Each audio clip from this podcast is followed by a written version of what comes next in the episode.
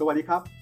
ยินดีต้อนรับผู้ฟังทุกท่านเข้าสู่รายการ Any Day Now กับทุกเรื่องราวที่ควรรู้ เพื่อไม่ให้คุณตกเทรนด์นะครับ วันนี้ยังอยู่กับผมอาจารย์เก่ง และอาจารย์เคนนี่สวัสดีครับผม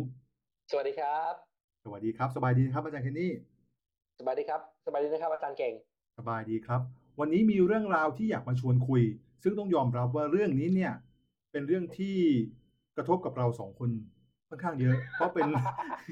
เพราะเป็นอีกหนึ่งเป็นหนึ่งร้านที่เราสองคนชอบ และต้องบอกบอกก่อนเลยนะ ออกตัวก่อน เราอาจจะไม่รู้เบื้องลึกจริงๆจริงจังเท่าไหร่นักแต่อยากจะมาชวนคุยและวิเคราะห์ว่ามันเกิดอะไรขึ้น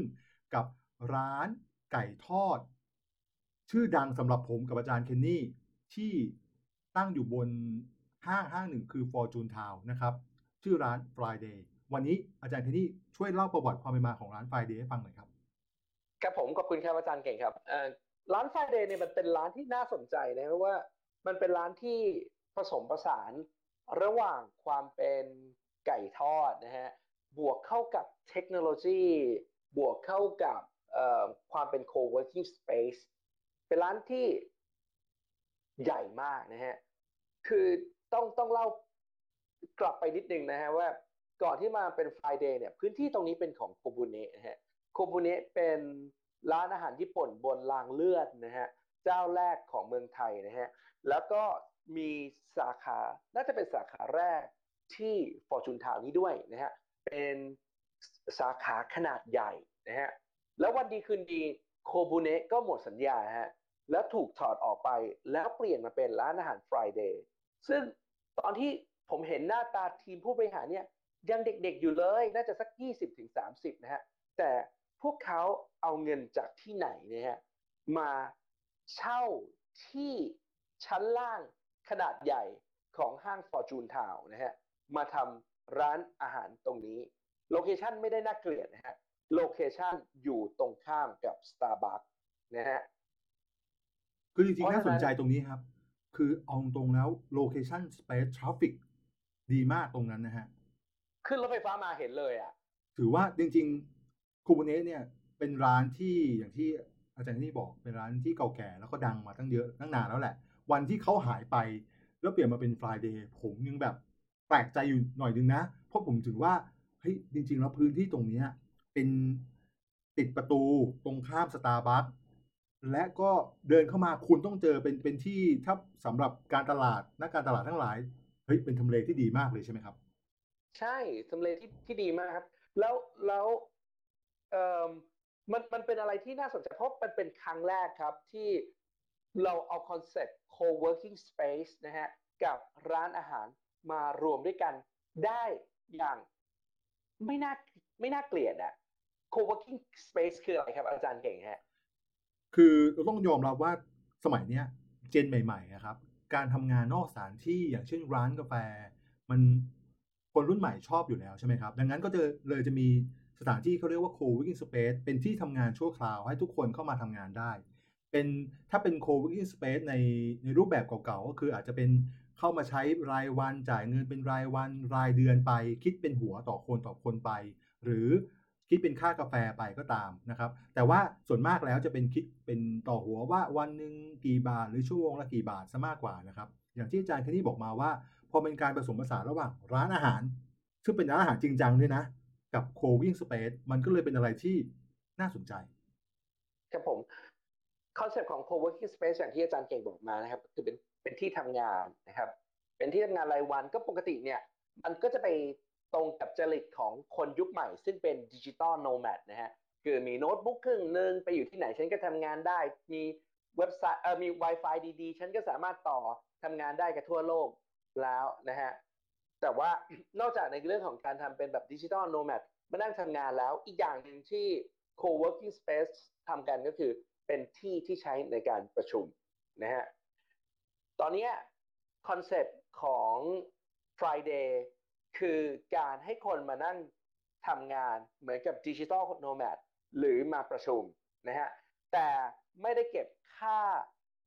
ใช้บริการเป็นรายวันหรือรายชั่วโมง แต่ ก็บเป็นค่าไก่ฮะคือแบบเฮ้ยอะไรอะ คือคุณไม่ต้องจ่ายเงินเอ่อวันหนึ่งสองร้อยบาท แต่คุณเข้ามาคุณสั่งชุด all day ของ Friday ในราคา 99 บาทนะฮะมีทั้งไก่มีทั้งเฟรนช์ฟรายมีทั้งเป๊ปซี่คุณอยู่ได้แล้วอะอันนี้คือคือแฟนพันธ์แท้เลยนะครับ เป็นแฟนพันธ์แท้ ปกติเวลานัดนักศึกษาเอ่อคุยเรื่องของ IS อะไรอย่างเงี้ยก็จะไปไปไปคุยกันที่ Friday ครับ นักศึกษากว่าจะทำวิทยานิพนธ์กับผมจบเนี่ยก็อ้วนกันไปหลายคนมากนะแล้วตอนนี้ผมจะเอาลูกศิษย์ผมไปนั่งคุยที่ไหนเนี่ย Friday ไม่อยู่แล้วนะแต่ประเด็นที่น่าสนใจที่มาคุยคือ เกิดอะไรขึ้นกับ Friday อยู่ๆเขาก็ปิดตัวไปอะเดี๋ยวตอนนี้ต้องกลับมาก่อนนะ คุณตอนนี้อาจารย์พอจะทราบใช่ไหมว่าอ่า Friday เนี่ย บริหารงานโดยบริษัท YO ครับ เดี๋ยวนะ ชื่อ Y Y&O จำกัด ครับผม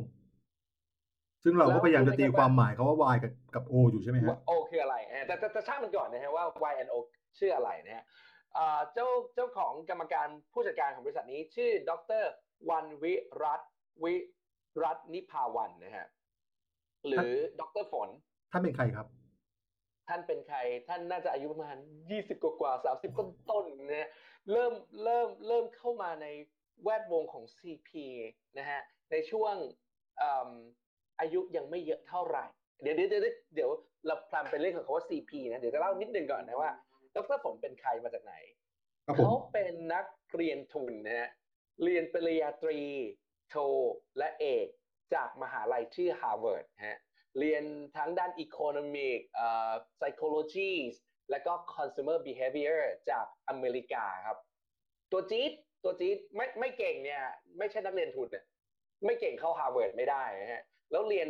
สามสาขาที่โอ้โหคนละเรื่องกันเลยอะเศรษฐศาสตร์ใช่ไหมจิตวิทยาแล้วก็พฤติกรรมผู้บริโภคฮะเป็นแบบพ่อหูสูตรเก่งมากผู้หญิงคนนี้ฮะจนผู้บริหารของ CP นะฮะไปเจอครับ แล้วก็ดึงตัวจาก Harvard เนี่ย ให้กลับมาทำงานที่เมืองไทยฮะเธอทิ้งโอกาสที่จะทำงานที่เมืองนอก แล้วเข้ามาทำงานกับเจ้าสัวที่เมืองไทยอะธรรมดาที่ไหนอะคุณธนินเจยรวนนท์เป็นคนเรียกตัวมาทำคือถ้ามองประวัติมองทุกอย่างแล้ว ไม่ธรรมดาเลย ไม่ธรรมดาเลย และการที่เธอเข้ามาทำร้านที่ชื่อว่า Friday เนี่ย ก็ไม่ใช่เอ่อความคิดขำๆนะฮะแต่เป็น โครงการของ CP ภายใต้ชื่อโครงการ Young Talents นะฮะ เป็นโครงการสร้างผู้นำธุรกิจเพื่ออนาคตของเครือเจริญโภคภัณฑ์นะฮะ เป็นหนึ่งใน 10 ผลผลิต จริงๆ จะมีร้านอาหารในคือในในโครงการ Young and Talent อีกหลายเจ้านะฮะ เดี๋ยวเดี๋ยวคุณลองไปดูก็ได้อย่างที่ G Tower ก็มี Papa's Burger มีนู่นนี่นั่น หลายหลายอันมากนะฮะ แต่ว่าไม่มีโครงการไหน ที่ใหญ่นะครับ แล้วก็เป็น Talk of the Town ได้เท่ากับโครงการ Friday นะฮะโอเคอเดี๋ยวผมมาต่อไอ้ตรงนี้นิดนึงนะครับ ก็คือว่าโครงการนี้เนี่ยเริ่มเปิดดำเนินการเมื่อวันที่ 27 กันยายน 2560 แล้วก็ปิดตัวลงในวันที่ไม่ถึงว่าไม่ใช่โครงการนะ ร้านเนี้ยเปิดตัวในวันที่ 27 กันยายน 2560 แล้วก็ปิดตัวลงในวันที่ 31 มีนาคม 2562 รวมเวลาทำการทั้งหมด 18 เดือนนะฮะ ก็ไม่นานนะ ในมุมของธุรกิจ ใช่ครับ มันมันตามหลักของสตาร์ทอัพเลยอะ อาจารย์เก่งใช่ไหมสตาร์ทอัพต้องเปิดเร็วๆ แล้วก็เจ๊งเร็วๆ ใช่ไหม อันนั้นคือความเข้าใจของคนทั่วไป แต่จริงๆ คือคือ life cycle มันต้องเร็วอยู่แล้วล่ะครับ เพียงแต่ว่าด้วยมุมของของผมอะ Friday ดูจากภายนอกเนาะเราเราไม่สามารถจะไปรู้ว่าการบริหารงานข้างในเป็นยังไง แต่ดูจากผมเนี่ยก็น่าจะไปต่อได้นะ คือคือคืออย่างนี้ครับอาจารย์ คือที่ผมบอกว่าสตาร์ทอัพคือการเปิดเร็วๆ เจ๊งเร็วๆเนี่ย ไม่ได้หมายความว่าเจ๊งไม่ดีนะคำความหมายของสตาร์ทอัพเนี่ยคือการเจ๊งเนี่ยคือเขารู้แล้วว่าเขามาผิดทิศทางแล้วเขาก็เลยปรับทิศทางเพื่อจะกลับมาสู้ในครั้งต่อไป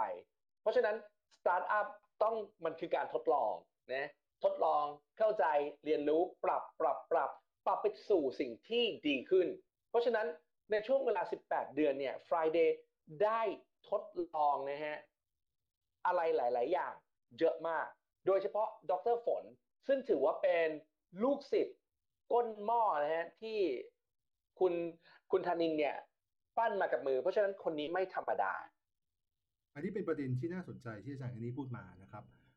ถ้าเรามองว่า Friday เนี่ยเป็นเหมือนร้านต้นแบบ ที่พยายามที่จะเรียนรู้แล้วเอาเอาความผิดพลาด หรือ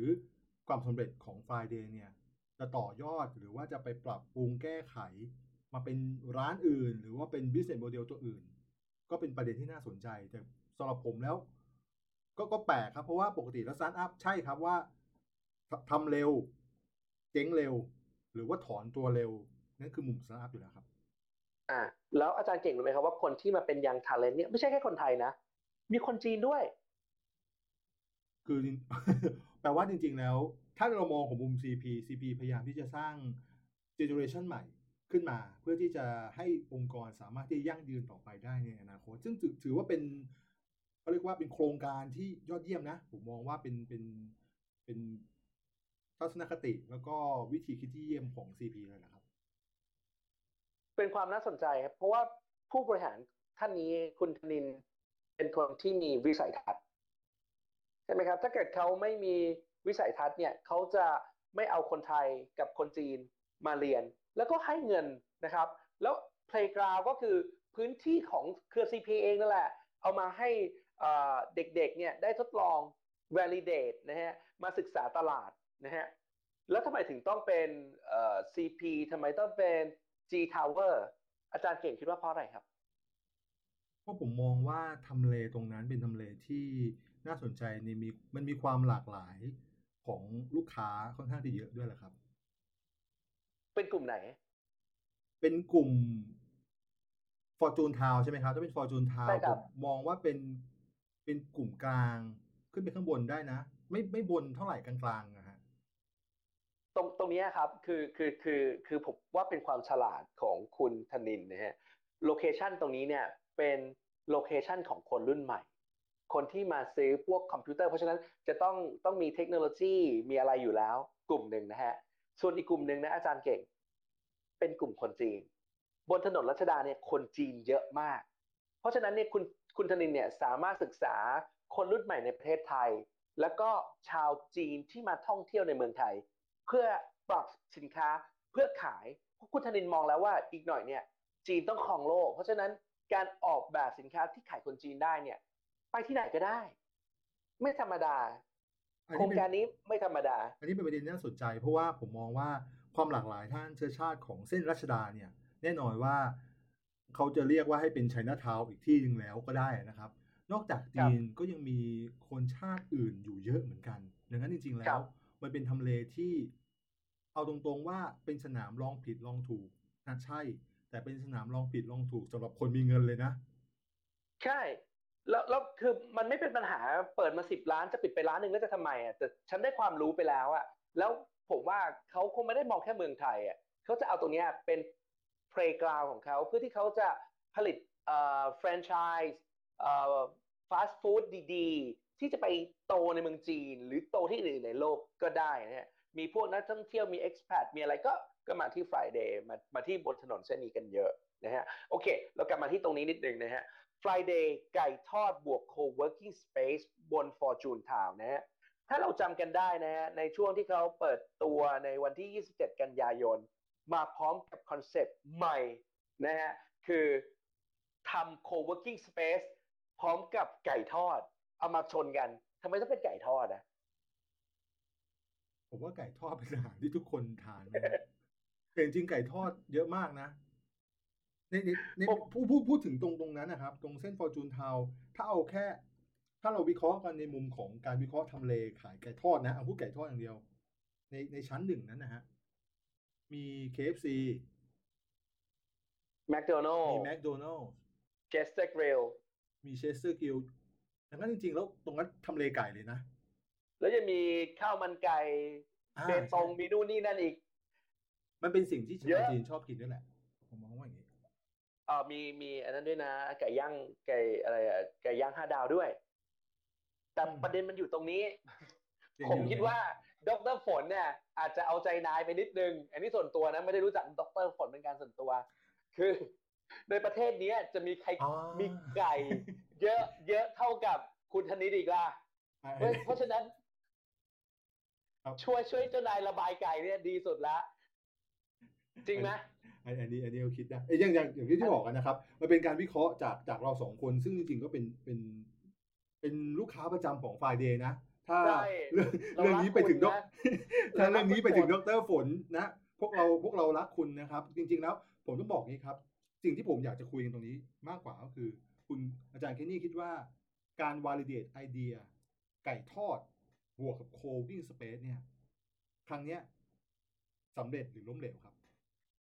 เดี๋ยวเดี๋ยวก่อนที่จะไปคือเรื่องนี้มันมันมันคุยคุยกันยาวครับแต่ผมผมอยากจะขอปูพรมให้ให้ให้เห็น concept ตรงนี้กันก่อนหนึ่งนะครับครับว่าจริงๆเนี่ย concept ของร้านของเขาเนี่ย ที่เขาวางไว้ตั้งแต่ต้นก็คืออ่าอยากบอกต่อให้คนทั่วโลกได้รู้จักและ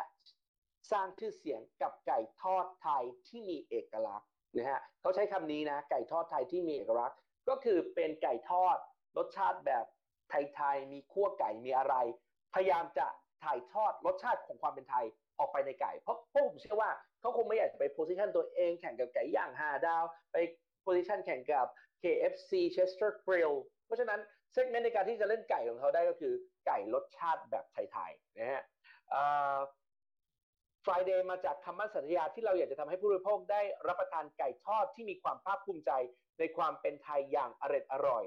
ได้รู้สึก ความสุขในทุกคำให้เป็นมื้อที่รอคอยในการใช้เวลากับคนที่คุณรัก เหมือนคืนเย็นวันศุกร์ที่รอคอย อันนี้คือคำโปรยที่ผมเอามาจากใน Facebook ของเขานะครับโอเค เดี๋ยวผมขอกลับไปที่ตรงนี้นะ ไม่รู้ว่าวันนี้ผมใช้เวลาเยอะหรือเปล่า อาจจะต้องไปต่อภาคสองเนี่ยแค่เกิดเนี่ยเราใช้เวลาเยอะขนาดนี้แล้วอะอาจารย์นี่ก็สิบหกนาทีครับยังยังไหวฮะยังยังไหวนะครับโอเคไปนะฮะอ่าในตอนที่เขามาครั้งแรกเนี่ย มันไม่ใช่ความใหม่แค่ในเรื่องของ concept co-working space นะฮะไม่ใช่ความใหม่ในการทำไก่ทอดไทยรสชาติจัดจ้านขึ้นห้างนะฮะแต่เป็นการใช้ระบบออเดอร์สินค้าผ่านแท็บเล็ตนะฮะคุณเข้าไปในร้านเนี่ยเขาก็จะมี queue card ให้คุณนะฮะคุณเอา queue card มาสแกน พอสแกนเสร็จปุ๊บ คุณก็เลือกอาหารบนหน้าจอ touch screen ตึงตึงตึงตึงนะฮะแล้วหลังจากนั้น มันก็จะบอกว่าคุณสั่งอะไรไปบ้าง ราคาเท่าไหร่ ถ้าเกิดคุณกดโอเค คุณก็รับผิดชอบในสิ่งที่คุณสั่งนะฮะ เดินไปหาพนักงานจ่ายตังค์ จ่ายตังค์เสร็จเขาก็จะให้รีโมทมาตัวหนึ่งนะฮะ ให้คุณไปนั่งรอที่โต๊ะนะฮะ พออาหารคุณเสร็จดังเสร็จปุ๊บก็จะมีเสียงดัง เสร็จแล้วเฟ้ยนะฮะแล้วคุณก็เดินกลับไปที่โต๊ะรับอาหารของคุณมาทานนะครับ อันนี้คือคือ concept ตอนแรกนะฮะ มีการแบ่งโซนนะฮะ เขาแบ่งว่าเป็น fast zone นะฮะคุณรีบทานรีบไปนะฮะแล้วก็เป็น private หรือว่า relax zone นะฮะเป็นโซนที่คุณสามารถนั่งทำงานแบบ co-working space สามารถประชุมได้นิดๆหน่อยๆนะฮะ แล้วก็มี meeting zone นะฮะ เพียงแค่คุณสั่งไก่ทอดเท่ากับ 10 ชีวิตที่เข้ามาประชุม คุณก็สามารถที่จะมีห้องประชุมส่วนตัวนะฮะปิดผนังมี วท์บอร์ดมีนู่นนี่นั่น ให้คุณทำงานได้นะฮะซึ่งเป็นคอนเซปต์ที่น่าสนใจ ในเรื่องของการทานเนี่ยผมว่าทานทานไก่เนี่ยผมว่าดรฝนน่าจะไปอยู่เมืองนอกมามานานนะฮะคือนอกจากจะเป็นในเรื่องของการทานด้วยซ่อมกับมีดนะฮะก็ยังมีการทานด้วยมือนะฮะโดยให้ถุงมือมานะฮะคุณสามารถใส่ถุงมือแล้วก็ทานไก่ทานเสร็จก็มีทิชชู่เปียกนะครับ มาให้คุณล้างมือ และในช่วงแรกก็มีการขายกาแฟสดด้วยนะฮะก็มีทั้งร้านกาแฟสด แล้วก็มีร้านขายไก่มาด้วยกัน อาจารย์เก่งยังจำวันนั้นได้ไหมคือวันแรกๆครับก็ก็เป็นอย่างนั้นที่อาจารย์เคนนี่บอก แล้วก็หลังๆตัวตัวออเดอร์ตัวที่ queue card ก็หายไปใช่ไหมฮะ อืมอันนั้นมันตามหลักของสตาร์ทอัพเลยอาจารย์ เพราะว่าคือการ validate ไอเดียตัวเองว่าเฮ้ยวิธีการออเดอร์สินค้า วิธีการสั่งอาหารเนี่ย สุดท้าย มันช่วยทำให้คนเขาสบายขึ้น หรือยิ่งทำให้เขาลำบาก ถูกต้อง เพราะมันไปสร้างเพนพอยให้กับลูกค้า ลูกค้าหลายคนไม่เข้าใจแล้วก็เดินออกไป เขาเสียเวลาจ้างคนมา educate ให้ทุกคนเนี่ยใช้ระบบการจองผ่านแท็บเล็ตเนี่ยมากกว่าที่คนจะเดินไปสั่งอาหารจากเคาน์เตอร์ฮะ เพราะฉะนั้นเขาก็รู้ว่าไอ้ตรงนี้ไม่มีประโยชน์ ดรฝนก็เลยสั่งลื้อทิ้งทันทีอ่าตามหลักของสตาร์ทอัพเลย MVP ออกมาไม่ work ก็ pivot ทำใหม่ทันที ซึ่งซึ่งก็แก้เกมได้ไวฮะพอพอเขาแก้ในเรื่องของระบบการจองผ่านแท็บเล็ตอ่าการ flow ของอาหารก็เร็วขึ้นนะฮะในช่วงที่ที่ที่เปิดร้านมาเนี่ยเท่าที่ผมจำได้นะฮะ มีการปรับเปลี่ยนหลายอย่างนะ มีการเพิ่มเมนูใหม่ ๆ ตลอดเวลานะฮะ มีการขายพิซซ่ามีการขายของที่ไม่เกี่ยวกับอาหารด้วย เริ่มแรกก็มีพวกสมุนสมุนไพร ต่อมาก็มีการขายพวกกิฟต์ช็อปนู่นนี่นั่นเข้ามานะฮะ มีการจัดทานไก่แบบบุฟเฟ่นะฮะ คือคุณสามารถทานบุฟเฟ่ไก่ทอดได้ 2 ชั่วโมง สงสัยช่วงนั้น CP จะ มีสต็อกไก่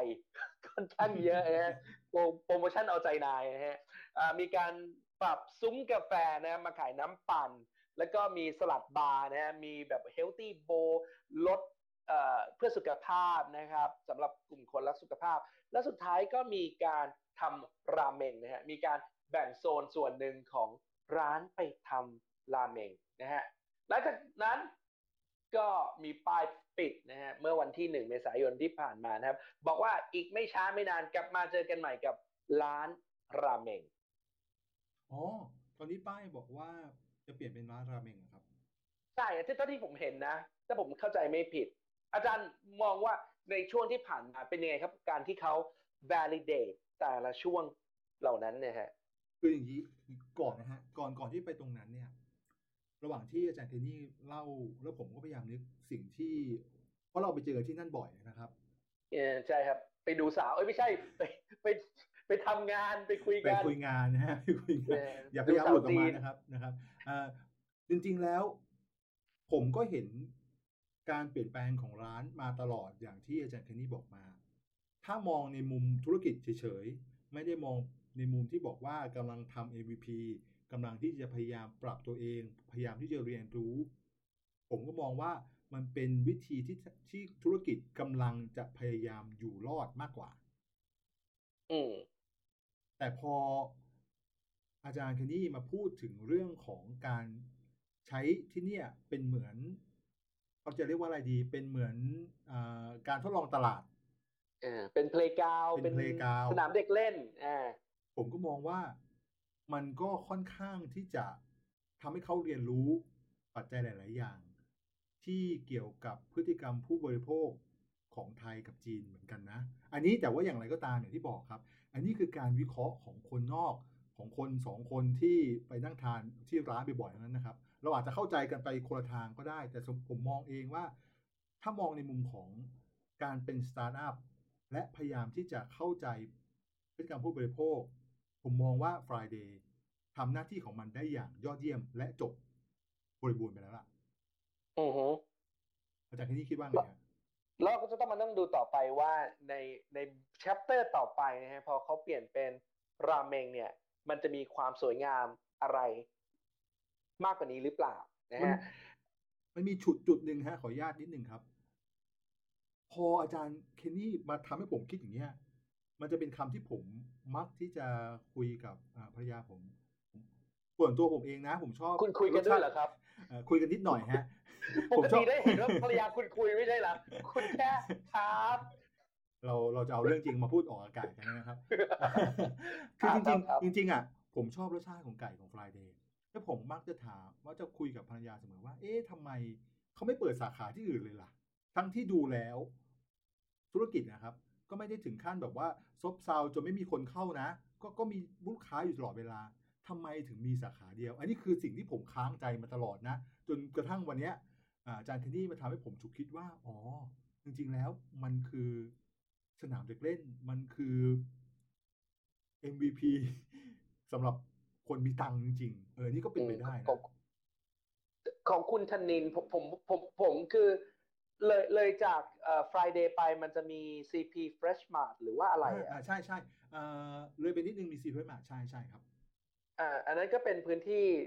playground ของของคุณธนินอีกเหมือนกัน เหมือนอย่างไอ้ตรง Starbucks ที่เราเห็นกันอยู่อะครับ ก่อนหน้านี้เนี่ยก็เป็น CP Fresh Mart เหมือนกัน ใช่ไหมครับ น่าจะใช่ฮะผมผมจำไม่ครับผค่อมยได้เหมือนกันนะซึ่งซึ่งคุณธนินเขาตอนนั้นเขาก็มีการทำเป็นพื้นที่ มีแบ่งเป็นโซนเล็กๆคล้ายๆกับฟู้ดคอร์ทเป็นเป็นคล้ายๆกับห้างสรรพสินค้า คล้ายๆกับโลตัสอีกอันหนึ่งนะที่คุณสามารถเข้าไปช้อปปิ้งได้ บวกกับ food court ที่สามารถซื้ออาหารมาทานด้วยกันได้จำได้ใช่ไหมฮะ ครับผม เริ่มคุ้นๆมาใช่ไหมฮะ แล้วสุดท้ายก็ก็ได้คำตอบมาว่าให้สตาร์พักไปจริงๆจริงๆการเรียนรู้ตรงนี้ครับ จากที่อาจารย์ที่พูดมาเนี่ย สิ่งหนึ่งที่ผมเรียนรู้ก็คืออย่างไรก็ตาม ไม่ว่าคุณจะทำธุรกิจอยู่ในขั้นขั้นไหนเลเวลไหน คุณจะแบบถึงขนาดเจ้าสัวแล้ว หรือคุณจะเริ่มทำธุรกิจ การทำ MVP การเรียนรู้ถึงพฤติกรรมผู้บริโภคสำหรับกลุ่มที่คุณจะต้องการขายของเป็นสิ่งที่สำคัญที่สุด แน่นอนว่าคุณครับคงจะไม่สามารถที่จะเอ่อไปเช่าร้านแล้วมาเปิดแล้วมาดูว่าจะจะเจ๊งหรือไม่เจ๊งได้อย่างเจ้าสัว แต่ครับในมุมของ ผมมองว่าผู้ประกอบการไทยอาจจะต้องใช้วิธีคิดของสตาร์ทอัพไปบวกกับวิธีการคิดแบบเดิม เพื่อที่จะสามารถ validate หรือว่าเข้าใจผู้บริโภคว่าเขาต้องการสิ่งของหรือว่าผลิตภัณฑ์สินค้าบริการของเราจริง ๆ หรือเปล่า ผมมองว่า อันเนี้ยทำให้ด้วยแนวความคิดอย่างเงี้ยถ้าผู้ประกอบการไทยรายย่อยอะครับ เดินเดินไปในทางที่ถูกต้องได้ จะสามารถยั่งยืนไปได้นะ CP ก็ทำเหมือนกันถ้ามองมุมเนี้ยครับครับผมคือคือผมผมผมกำลังจะมองว่า เจ้าสัวเนี่ยเป็นคนที่มีนวัตกรรมฮะเราจะเห็นได้จากใน7 e เ e ่ e ที่มีนวัตกรรมใหม่ๆเข้ามานะฮะแล้วการที่เขาเอาพื้นที่ตรงตรง CP CP Fresh Mart ตรงนั้นเนี่ยมาทำคอนเซปต์ไอเดียใหม่ๆ มาก่อนนะฮะหรือว่าการที่เขามาทำกับพื้นที่ของตรง Friday เนี่ยมันเป็นมันเป็นสนามเด็กเล่นที่เขาสามารถ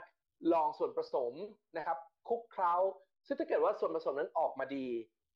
เขาก็จะได้สิ่งดีๆกลับไป ในโครงการยังท ALENT เนี่ยเขาเอาไอเดียของคนรุ่นใหม่ 10 ไอเดียครับ มาทดลองทำนะฮะถ้าเกิดแค่หนึ่งอัน มันอาจจะเป็นธุรกิจหมื่นล้านก็ได้ เพราะฉะนั้นถ้าเกิดวันนี้เขาจะลงทุนธุรกิจหนึ่งเอ่อ20ล้าน 10 ธุรกิจลงทุน 200 ล้าน เพื่อเงินหมื่นล้านเนี่ยผมคิดว่ามันมันคุ้มมากๆนะฮะแต่ว่าตอนนี้เนี่ยเวลาที่เราใช้มาเนี่ยก็น่าจะ เกือบ30นาทีแล้วใช่ไหมอาจารย์ วันนี้ครัเราผมคงจะยังไปไปอะไรไม่ได้มากนักนะครับ เดี๋ยว episode หน้าเราคงจะมาเจาะลงไปว่า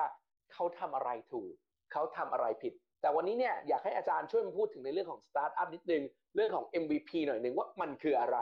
พออาทิตย์หน้าเนี่ย episode ต่อไปเราถึงจะมาต่อตรงนี้กันได้ฮะอาจารย์ อย่างนี้ครับ อยากจะเข้าใจว่าในการทำ มุมของสตาร์ทอัพอย่างที่อาจารย์เคนนี่บอกตั้งแต่ตอนแรกอะนะครับ เราพยายามที่จะเรียนรู้ทุกอย่างให้ไวที่สุด การทำสตาร์ทอัพเนี่ยผมมองว่าการสร้างอะไรขึ้นมาก็ตามเนี่ยมันมาจาก pain point มันจากมันมาจากสิ่งที่คนกำลังมีปัญหาอยู่ แต่อย่างไรก็ตามไอ้นั้นน่ะมันเป็นไอเดียของคนทำธุรกิจถูกไหมครับ ผมคิดว่าเขากำลังมีปัญหาอยู่นะ วิธีเดียวครับที่คุณจะสามารถที่จะเข้าไป แล้วก็ สร้างสินค้าบริการตัวหนึ่งแล้วให้เขาลองใช้ดูว่า เนี่ยคุณกำลังมีปัญหาตัวนี้อยู่ใช่ไหม คุณกำลังหาร้านไก่ทอด แต่อยากนั่งทำงานด้วยใช่ไหมงั้นผมทำ Friday เป็นร้านไก่ทอด บวกกับ co-working space คุณมาใช้บริการหรือเปล่าล่ะ อันนี้ก็อืมเหมือนเป็น MVP ของตัวเขาตัวหนึ่งถูกไหมครับ ครับผม ถ้าเขาถ้าถ้า Friday ปรากฏว่าคนไม่ชอบไก่ทอดแล้วมาทาน ไก่ทอดพร้อมกับทำนั่งทำ co-working space เขากับ MVP ตัวเนี้ยก็จะถูกพับไปไอเดียตัวเนี้ยไม่ถูกต้องละ แต่ไม่ได้หมายความว่าธุรกิจเราไม่เดินหน้าต่อการทำ MVP คือการเข้าไปเข้าใจว่าสิ่งที่เราคิดอยู่เนี่ยมันถูกต้องหรือเปล่าตามที่เราคิดเอาไว้เอาไป validate กับลูกค้าครับผมครับผม เพราะฉะนั้นไม่ว่าวันนี้ Friday จะไปต่อ หรือไม่ได้ไปต่อนะฮะ การที่เขาได้ทำ เขาได้คำตอบแล้วครับ ว่าอะไรคือสิ่งที่ถูก และอะไรคือสิ่งที่ผิด และนั่นคือเป้าหมายของการทำ MVP ฮะคือการเรียนรู้ แล้ววันนี้เขาสำเร็จแล้ว เพราะว่าเขาได้เรียนรู้อะไรบางอย่างนะฮะเพื่อจะเป็นสารตั้งต้นในการเปิดร้านอาหารร้านใหม่ในห้าง Fortune Town และทั้งหมดก็คือเรื่องราวที่เรามาแบ่งปันในวันนี้นะครับ ครับกัผบมอย่างไรก็ตามอาจารก็ย์เก่งและอาจารย์เคลลี่อ่าเชิญครับ อย่างไรก็ตามก็ยังจะบอกว่า ในฐานะแฟนพันธ์แท้ของ Friday ก็ยังเสียใจที่ร้านปิดนะครับ ผมคิดว่าอาจารย์เคนนี่น่าจะเป็นเหมือนกันต้องต้องนะครับฝนไม่น่าทำอย่างนี้กับเราเลย แต่ว่าอย่างที่บอกครับเขาเขาเรียนรู้ไปเรียบร้อยแล้วนะครับ ก็จริง ๆ ผมมองว่าเป็นเป็นไอเดียที่ดี ดังนั้นถ้าใครฟังอยู่ไปเห็นร้านไหนไปเห็นการทำธุรกิจแบบไหน อยากให้เรามาช่วยคุยในมุมของเราเนี่ย สามารถที่จะบอกแล้วก็ทิ้งคอมเมนต์อะไรกันไว้ได้นะครับ เราเรายินดีบางเรื่องเราอาจจะไม่เก่งกว่าหลาย ๆ ท่านด้วยซ้ำเอามาแบ่งปันเอามาแชร์กันนะครับ ผมอยากให้รายการนี้เป็นเหมือนรายการที่บางครั้ง ผมอาจจะไม่ไม่เก่งเรื่องนี้มาก ผมไปหาข้อมูลมา ทุกท่านอาจารย์เคนนี่ไปหาข้อมูลมา หรือผู้ฟังมาช่วยกันคุยกันหน่อยซิว่าเกิดอะไรขึ้นกับธุรกิจตัวนี้ก็ได้นะครับสำหรับวันนี้รายการ Any Day Now กับทุกเรื่องราวที่ควรรู้ เพื่อไม่ให้คุณตกเทรนด์ใน episode ของ Friday ซึ่งเป็น episode ที่อาจารย์เคนนี่เสียใจที่สุดนะครับ ก็คงต้องไปกันณ ที่นี้นะครับ วันนี้ผมอาจารย์เก่งกับอาจารย์เคนนี่ไปแล้วนะครับ ขอบคุณมากครับ ครับ ขอบคุณครับ สวัสดีครับ สวัสดีครับ